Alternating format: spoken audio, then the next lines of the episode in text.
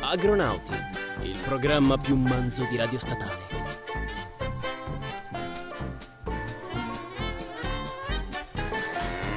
Bentornati gentili eh, telespettatori, scusate, gentili ascoltatori di Radio Statale, qui sono gli agronauti delle ore 21 del giorno martedì 20 5 o 26? 26 Tommaso 26. 26. Scusatemi ormai il fuso orario per me e le date e le ore vanno sempre a confondersi Ma oggi sono sempre più convinto che siamo qui su Radio Statale um, Puntata di oggi sarà incentrata principalmente sulla ricerca genetica in ambito zootecnico E qui a parlarcene ci sono due ospiti importantissimi del settore Li vuoi presentare tu Giacomo?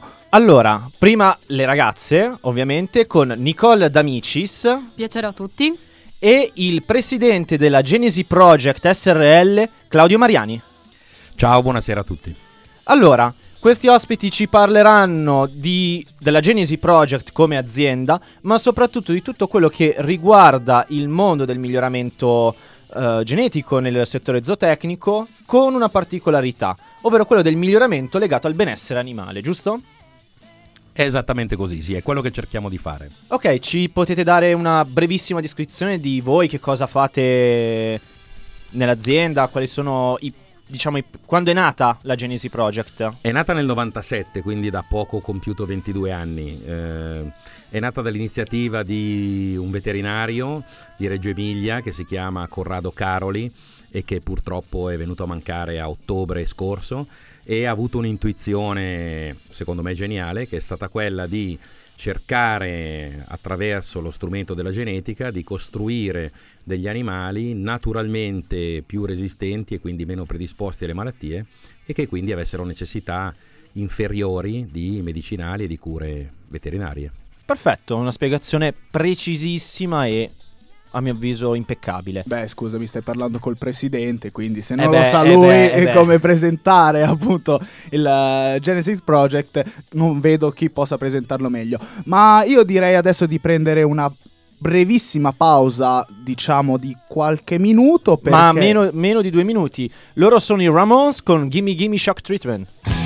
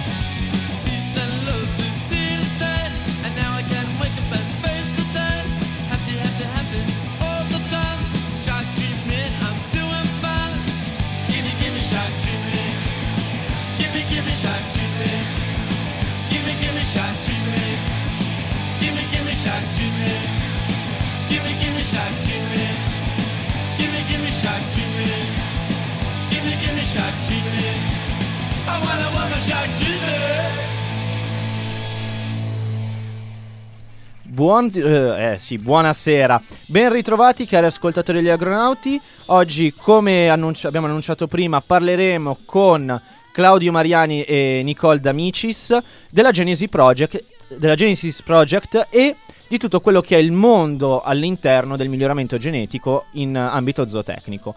Ma Cominciamo con questa fantastica puntata. Prima mm, vi ricordo di seguire Radio Statale su tutti i social, da Facebook a Instagram passando per Twitter, stesso discorso anche per la pagina degli agronauti e a questo punto anche la pagina Facebook di Genesi Project.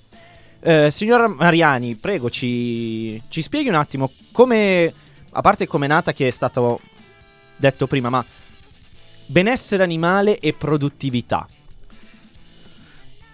Beh, è, è, difficile dirlo in poco tempo, cercherò anche di essere esaustivo il più possibile. Eh, sul benessere animale si dice qualsiasi cosa e praticamente tutti quanti hanno ragione. In realtà il nostro punto di vista eh, è mh, esemplificabile in un, in un esempio di un tavolo.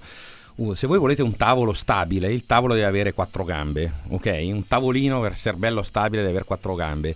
Nel nostro caso le quattro gambe sono rappresentate dal profitto per chi alleva, se chi alleva non guadagna smetterà di farlo, quindi deve essere un'attività redditizia per chi alleva.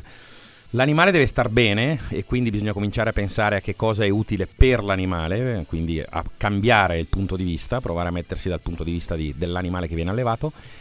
Il consumatore, che quindi siamo tutti noi che mangiamo la carne, il latte, lo yogurt, i formaggi, eccetera, deve essere tutelato dai due soggetti precedenti, quindi da chi alleva e dall'animale.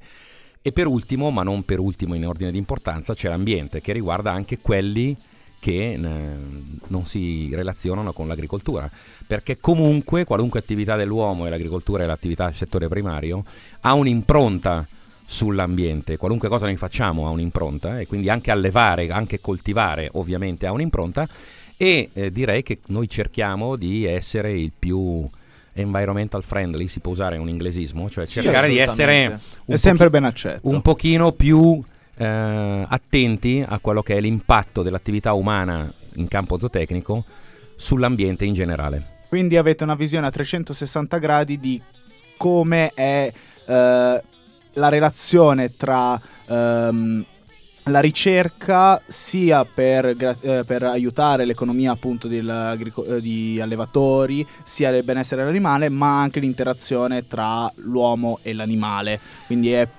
se ho capito bene o male questo l'obiettivo, cercare un po' di eh, centrare tutti i punti che eh, riguardano um, quello che potrebbe essere, quello che è appunto la ricerca genetica su, la, nell'ambito zootecnico.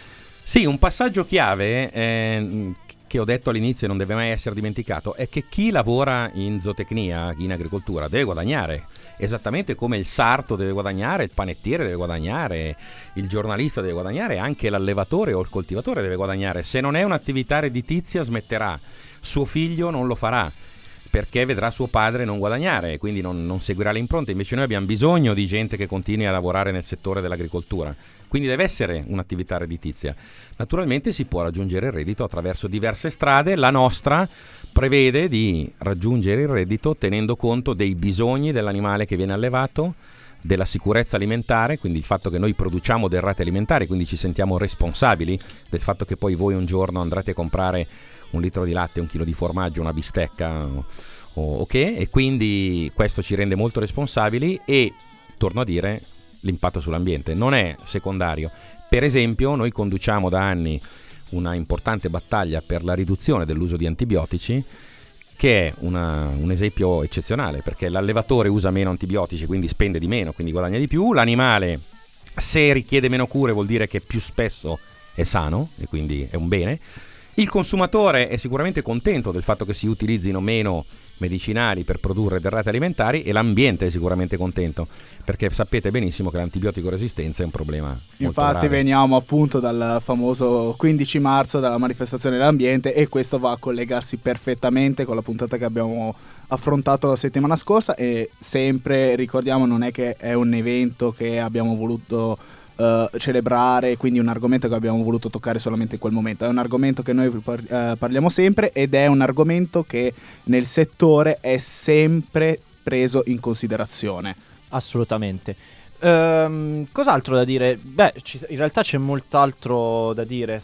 Sì, io avevo una domanda. Uh, quindi la, si cerca di uh, sal- mh, mm, cercare di avere un animale più sano e quindi che richieda meno cure, che sia più propenso a non ammalarsi. A...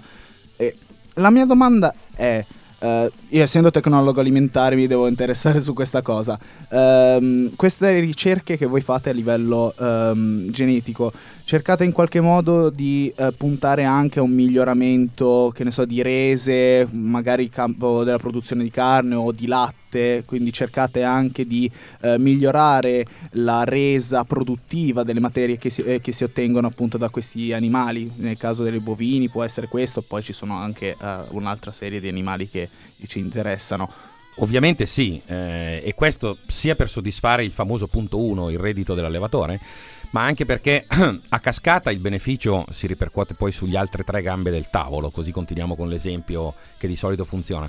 Eh, vi faccio un esempio concreto. Eh, oggi per produrre parmigiano reggiano si usano delle caldaie, in una caldaia ci vanno circa 1100 litri di latte e da 1100 litri di latte escono due forme di parmigiano da 40 kg l'una circa, sono sì, poi dipende. C- cifre leggermente variabili. Comunque, questo vi dà l'idea. Quindi 1100 litri di latte producono due forme di parmigiano. Noi siamo arrivati in alcuni allevamenti, ovviamente non li posso citare per questioni di privacy, eh, siamo arrivati ad usare 900 kg di latte per fare due forme di parmigiano. E questo perché? Perché le caratteristiche del latte sono state ottenute da animali che attraverso selezione genetica erano indicizzati a questo scopo e quindi abbiamo ottenuto un latte che ha dato una miglior resa in casificazione e quindi abbiamo avuto un, una riduzione degli sprechi. Questo ha portato soldi a chi fa il formaggio e ha portato un miglioramento della qualità anche al livello del consumatore. Queste cose qua però non accadono da sole, bisogna indirizzarle e ci vuole un lavoro abbastanza complicato. Bisogna spalle. anche convincere chi ha il, eh, il bestiame a voler seguire queste linee.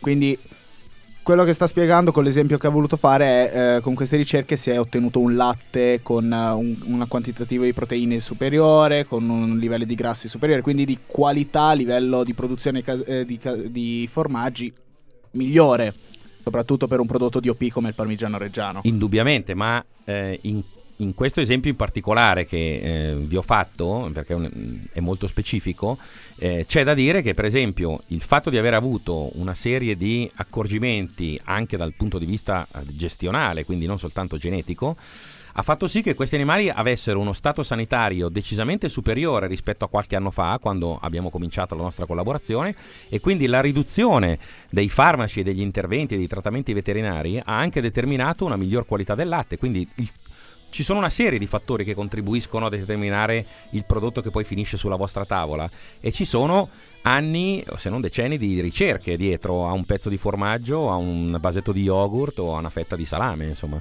c'è parecchia cosa dietro, ci sono c'è tante, sempre un tante, grande lavoro. Tante tante cose, un sacco di ricerca, studi scientifici, parecchia roba. Mm, quindi Um, dato che comunque parlando della situazione regionale, la Lombardia, che è la, la principale regione dove viene prodotto latte, uh, vaccino, non solo a livello alimentare, ma anche per produzione di uh, prodotti lattiero-caseari, uh, si sta non so se lo, lo, sa, ma penso che lo sappia, eh, si sta cercando sempre di più di ridurre il quantitativo di capi di bestiame per selezionare ancora di più specie che... Ehm, producano di più, ad esempio c'è una selezione molto spinta sulla, friso- sulla frisone italiana perché ha un quantitativo uh, una, a livello produttivo produce molto di più rispetto alle altre. Um, si può, voi avete fatto eh, ricerche su razze specifiche? Avete, siete partiti dalla frisona oppure da altre razze per eh, una, come dire, un lavoro più concreto, quindi utile? Allora, noi lavoriamo, noi lavoriamo sia eh, negli allevamenti in purezza, quindi che eh, allevano animali in purezza. Le, tu hai fatto l'esempio della Frisona, ci sono anche allevamenti di Jersey, di Bruna. Sì di pezzata rossa che mantengono, vogliono mantenere la linea in purezza e lavoriamo con questi allevatori, cerchiamo comunque di dare il nostro contributo per costruire animali pur restando in, diciamo così, in razza che comunque abbiano quelle caratteristiche di resistenza e di minor predisposizione alle malattie di cui ti parlavo prima. C'è un in problema più, però. In, certo, certo, che è il problema della consanguinità. il problema della cioè. consanguinità che porta sì, a, sì. a, caratteristiche, mh, cioè che penalizzano poi le, i caratteri di produttività, quindi non si può continuare sulla purezza perché porta poi alla continuità della, della razza frisona. Quindi mm. sarebbe il caso di, come propone la Genesi Project, di avere un sistema di incroci. Un sistema di incroci che sfrutta vigor- il vigore dell'ibrido, di un animale ibrido che porta a essere più fertile, un poco meno produttivo, ma di poco. Quindi, e, Quindi un esempio, prendo la frisona che è più produttiva, E eh, la, incrocia. la incrocio con una pezzata rossa che ha una qualità superiore di latte. Mm, Sì, questa è una, è una cosa possibile, ovviamente, vi- mm, avviene anche. Nel nostro caso specifico utilizziamo eh, una razza francese che si chiama Montbéliard e una razza scandinava che si chiama Viking Red Mm. o Viking Red se preferite la dicitura Perfetto. italianizzata. eh, perfetto. Allora, ritorneremo fra tre minuti in, eh, di nuovo con, eh, in studio con eh, Claudio Mariani e Nicole De Amicis. Ora ci gustiamo questo pezzo di Subsonica intitolato Specchio. Specchio,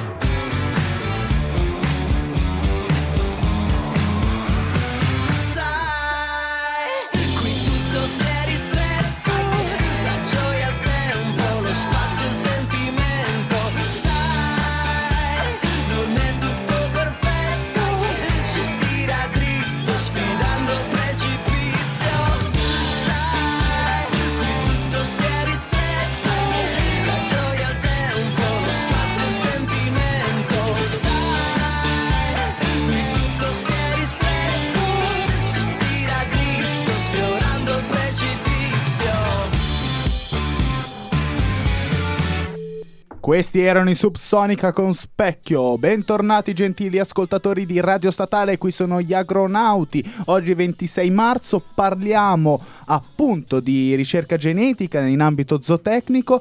Abbiamo di- eh, discusso prima di cosa si, mh, si occupa principalmente Genesis Project e adesso andiamo un po' a parlare di un argomenti un po' più specifici. Infatti adesso eh, ci occuperemo del mercato genetico europeo e italiano.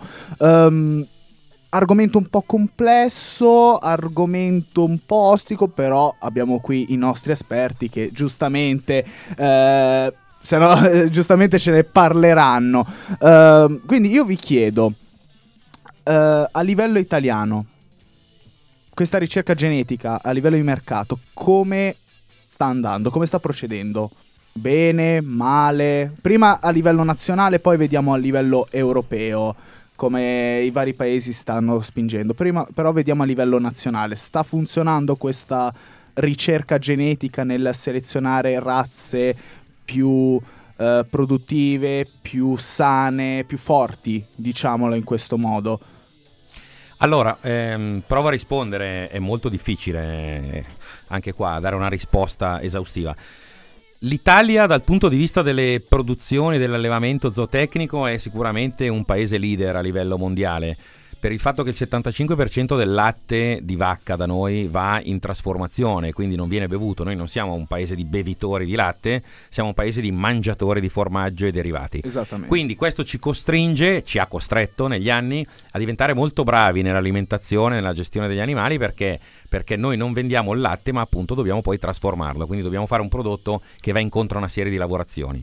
Quindi L'allevamento medio italiano è di altissimo livello, eh, siamo veramente bravi, molto, molto bravi sì, a livello internazionale. C'è sempre il problema che a livello geografico noi siamo in una situazione un po' particolare perché la nostra produzione è molto ristretta in aree specifiche, quindi la grande produzione che noi abbiamo è distribuita in, in piccole aree, quindi frammentate. Sì, però poi, poi, chiudiamo questa parte, però Tommaso, il... Um, il successo dell'Italia è anche dovuto a quanto spesso cercano di copiarci. C'è un questo fenomeno che si chiama Italian Sounding, per cui se tu giri per il mondo trovi la bandierina italiana messa ovunque ci sia qualcosa da mangiare. Perché? Perché se tu metti una bandierina italiana, il consumatore pensa che sia buono. C'è questo, questa cosa qua, per cui si inventano anche dei nomi eh, di, di formaggi che sembrano italiani, perché questa cosa qua piace. Quindi ci viene riconosciuto che siamo bravi il gorgonzola, il parmigiano, il, il pecorino. Il gorgonzola che vorrei appunto ricordare, i russi talmente amanti del gorgonzola hanno cercato in qualche modo di poter produrre un loro gorgonzola, però vogliamo ricordare che il gorgonzola essendo un formaggio erborinato ha bisogno di certi microorganismi e stranamente crescono solamente nella regione di gorgonzola e dintorni, quindi non possono no, vabbè, un po' anche, no, no, insomma, anche Novara, non dimenticare il comprensore di Novara, un gorgonzola di no, di no, sì. della zona di Novara è sì, veramente sì. un'eccellenza, se no poi mi sparano se non lo diciamo. No, ma tornando invece alla tua domanda, dal punto di vista della genetica, come è messa l'Italia, eh, è un pochino, invece dal punto di vista della genetica, è un pochino indietro, ma è un pochino indietro perché? Perché questa selezione per la salute degli animali è arrivata un pochino dopo qui da noi. È partita soprattutto in Nord Europa, quindi dall'Olanda, dalla Danimarca, dalla Svezia. I paesi nord europei in generale hanno sempre avuto un'attenzione maggiore verso quello che è l'impatto eh, uomo, animale, ambiente, quindi questo, questo, questo, circolo di cui parlavo prima. Eh, prima ho, faccio, mm, ho, messo anche il consumatore, il consumatore forse è un pochino meno presente da noi, nel senso che in, in altri paesi, soprattutto torno a dire in Nord Europa, ma ultimamente anche il continente nordamericano, l'associazione dei consumatori è un ente con cui ti devi scontrare, con cui devi parlare. Eh, negli Stati Uniti c'è sempre stato un alto uso di ormoni, di la somatotropina sì, sì, sulle sì. vacche da latte, è crollato l'uso di questi ormoni perché l'associazione dei consumatori, che è una potenza, ha detto sentite io pago anche qualcosa in più, però voi dovete smettere di usare questa cosa. Da noi sta prendendo piede, c'è una maggior, sempre una maggior coscienza della necessità di allevare animali più sani il sistema selettivo nazionale è mh, mm, un pochino indietro perché è partito un po' dopo, ma insomma recupererà. In pratica in Italia si seleziona una vacca bella piuttosto che sana, quindi fino a pochi anni fa appunto si cercavano più caratteri della bellezza um, della vacca piuttosto che la sanità, ecco. Ecco una cosa, non, am- non, ne abbiamo mai parlato in, uh, in puntata, ecco, qual è la definizione di una vacca bella? Cioè, i nostri ascoltatori su questo aspetto Beh, non be- li abbiamo. Per i, be- per i, becchi noi sappiamo classificarlo. Vabbè, ma il becco è un'altra cosa. E le corna belle. Eh, da quello de- che ho... Devi dirlo bene.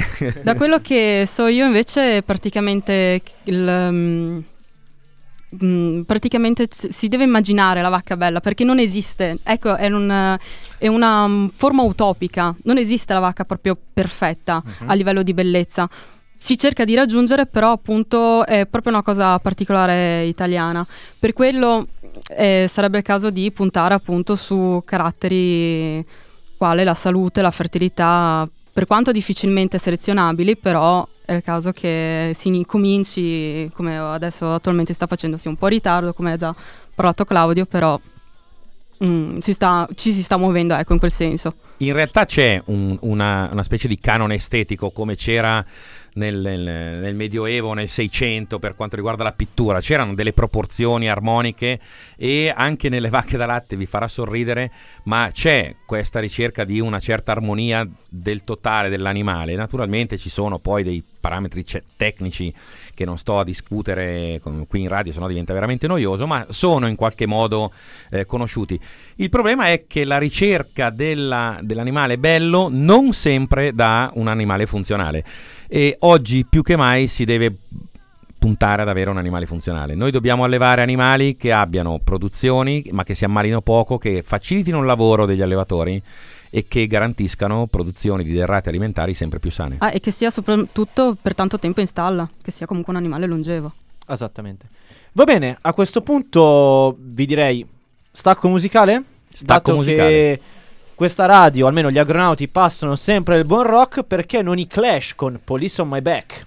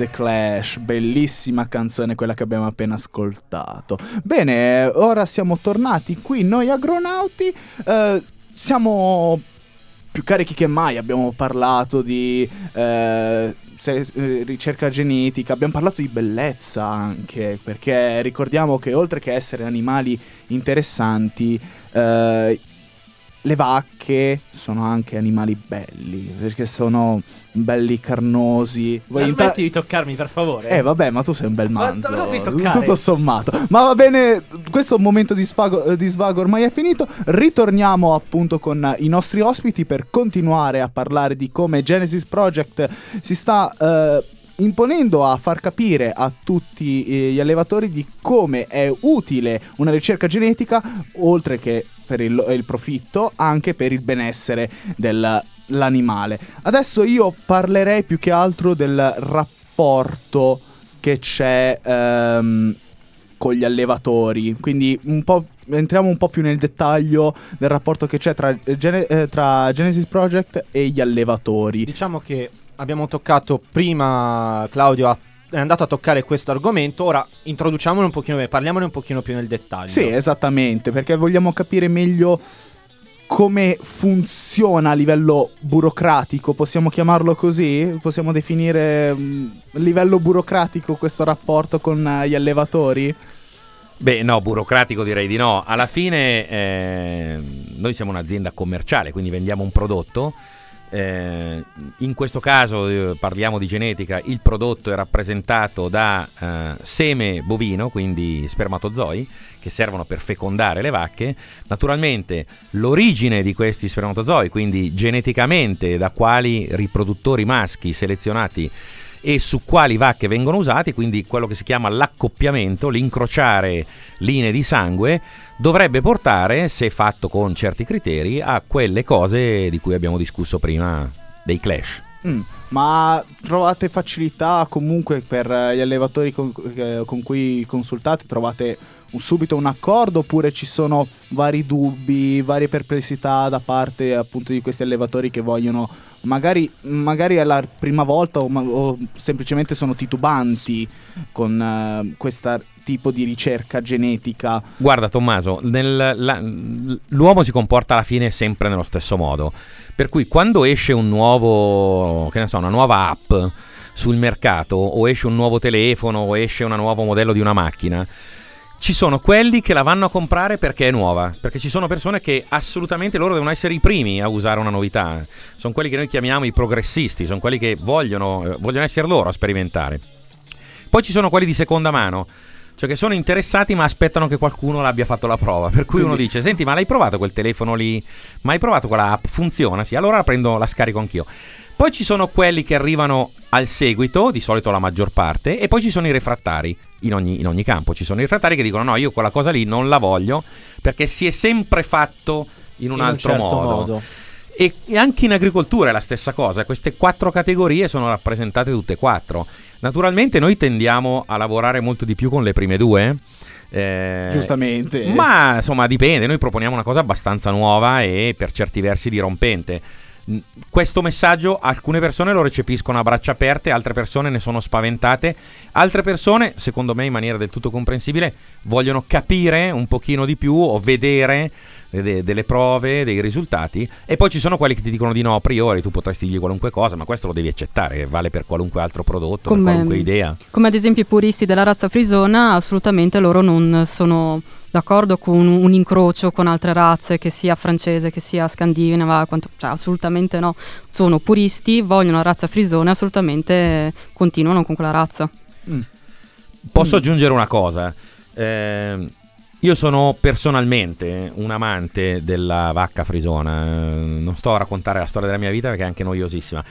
Quello che a me dispiace è, come accennava Nicole prima, vedere i danni che sta facendo la consanguinità. Voi sapete cos'è la consanguinità? È accoppiare animali che sono imparentati tra loro, zie con cugini, Sì, eh, nipoti con fratelli, insomma, queste cose qua. Porta dei danni incredibili, incalcolabili. Il pastore tedesco è il classico esempio, no? la displasia dell'anca, per cui se, se voi volete seguire i canoni del, del pastore tedesco da portare in fiera, dovete farlo con la schiena che scende verso, verso le anche. Perché? Perché il canone di razza è quello. Per ottenere questo si incrociano tra di loro fratelli e cugini perché vogliono fissare questo carattere. Perché lo standard di razza è questo. Mi sta bene tutto, però voi non pensate che il pastore tedesco comincia ad avere problemi di deambulazione, cioè ve ne fregate dell'animale. Allora, per una questione estetica nostra, facciamo del male all'animale. Della salute Ecco, dell'animale, a ecco, compromettere la salute. questo io non lo accetto, questo noi non lo accettiamo. Quindi c'è un limite al quale noi non siamo disposti, che, che non siamo disposti a superare, ed è quello del benessere dell'animale. Quando qualcosa fa del male all'animale, per noi è veramente Quindi troppo. l'eccessivo amore porta al dolore, poi chiamiamolo così. Troppo amore fa male. Nel caso del, del cane, sì, nel caso. Beh, no, questo eh, appunto è amore verso la razza frisona. Continuare Ok, in quel sempre a tenere solamente la frisona, a fare incrociare tra loro, porta dopo un po' a- a- ad avere animali non in in salute solo Però- per rispettare un canone. Però la buona bellezza. notizia è che il numero di persone che si stanno rendendo conto di questo è in aumento e noi confidiamo che lo sarà sempre di più. Che poi lavorino con noi o con altri è secondario, l'importante è che si rendano conto del problema e che facciano qualcosa L'importante, per è che, arri- arginarlo. l'importante Sì. è che arrivi il messaggio. decisamente. Mm. Quindi ehm, abbiamo parlato tanto di eh, ca- eh, vacche da latte. Invece quelle da carne, anche lì mm, eh, più o meno lo stesso discorso, anche se è un po' più facile. No, è tutto diverso, Tommaso, perché l'animale da carne viene allevato fin dall'inizio perché venga macellato, perché, perché diventi carne. Quindi l'obiettivo non è farlo durare il più a lungo, l'obiettivo è fargli fare massa muscolare per poi far bistecche. L'animale da latte invece dovrebbe avere come obiettivo la massimizzazione Sì. della sua vita. Quindi in un caso non ci preoccupa il fatto che lui duri poco, nell'altro caso invece ci deve preoccupare tanto il fatto che lui duri poco. Quindi questo obiettivo diverso fa un'enorme differenza. I caratteri vengono fatti degli indici genetici anche per gli animali da carne. Anche negli animali da carne viene sfruttato l'incrocio molto spesso, eh, però decisamente la destinazione finale è completamente diversa. Sì, ovviamente. Per, per cui questo pre- pregiudica in maniera positiva eh, tutto ciò che sta a monte, quindi gli obiettivi di selezione e i criteri sono completamente diversi, non potrebbe essere diversamente. Sì, le finalità comunque per questi due capi sono diverse e la, la vita è diversa tra i Detto questo, do una notizia che magari per qualcuno di voi non lo sarà. Il 90%, forse di più, della carne che voi mangiate sono vacche da latte a fine carriera. Beh, sì. Sì, sì, Considera- va anche detto questo. Quindi oggi l'allevamento da latte in realtà produce il latte e la carne. Quindi è molto importante nel- nell'approvvigionamento della popolazione. Qui mi viene in mente anche tante vacche a fine carriera, se geneticamente non sono, diciamo, potenti nella produzione di latte, vengono incrociate molto spesso con razze da carne. Mi viene in mente il blu belga, un esempio, Purtroppo. per far sì che i vitelli, essendo appunto dei meticci, siano più propensi alla produzione di carne. Sì, Quindi è così. per- adesso se non ricordo male, oltre al vitello a carne bianca, anche per il vitellone leggero. È più o meno così, sì, Giacomo, ci sei andato vicino. In realtà anche nella carne esistono molte più razze che vengono utilizzate e eh, a secondo di quello che si vuole fare per il consumatore. Per esempio, se si vuole fare molta massa muscolare, perché io voglio vendere tanti chili di carne, faccio delle scelte.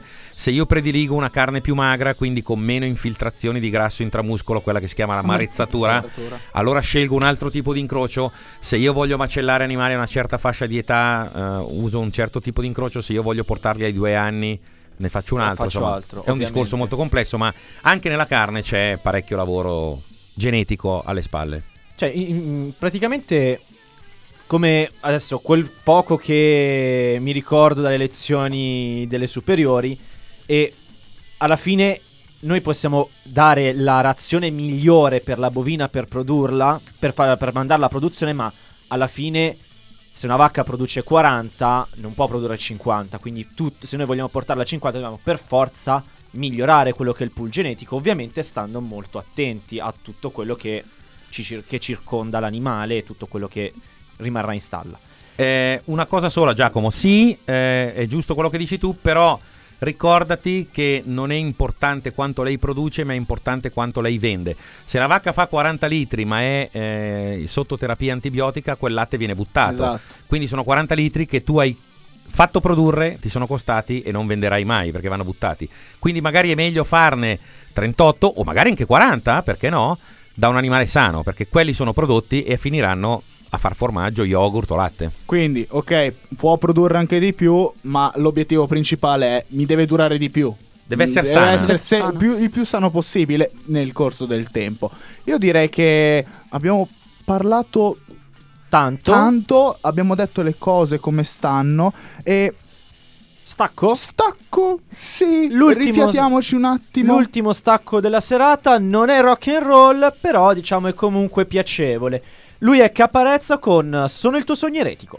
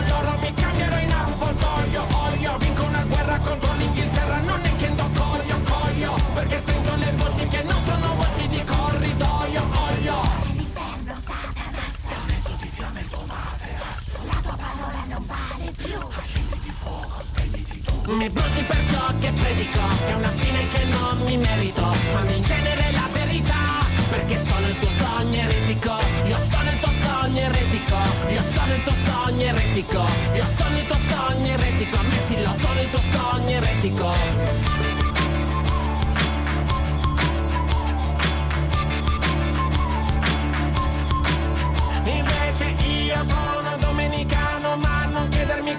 chiamo Qua è sicuro che non me la cavo, mi mettono fuoco non come la canon. Detesto i potenti della città, detesto sua santità. Un uomo carico d'avidità che vende cariche come papà. La tratta dei bimbi come geisha cresce in tutto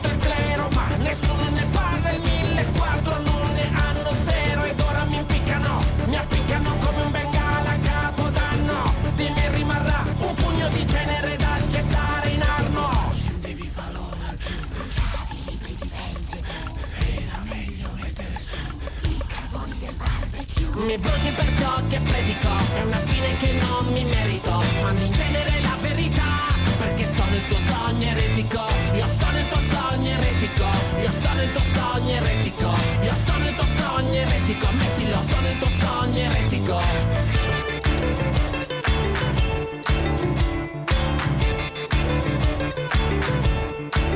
Infine mi chiamo come fiume che batte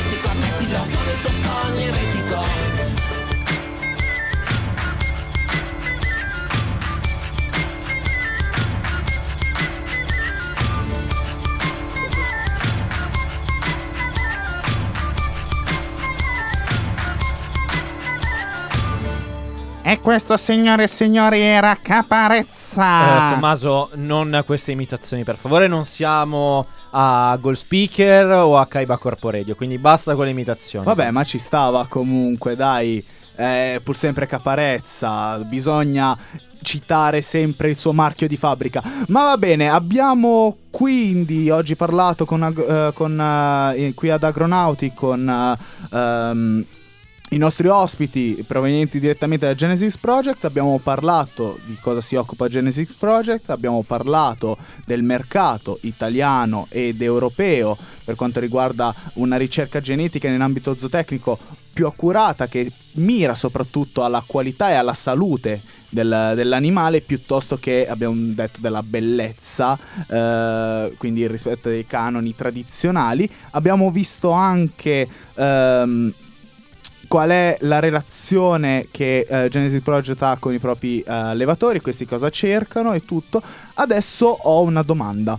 Progetti futuri, qual è lo- l'obiettivo che ehm, vi siete posti per il futuro? Mm, se ne avete qualcuno, se volete continuare su questa strada oppure volete mirare a qualcosa di diverso più avanti, quindi sempre naturalmente collegato nell'ambito zootecnico, quindi a sempre a ricerca genetica, miglioramento genetico in ambito zootecnico. Avete qualche piano?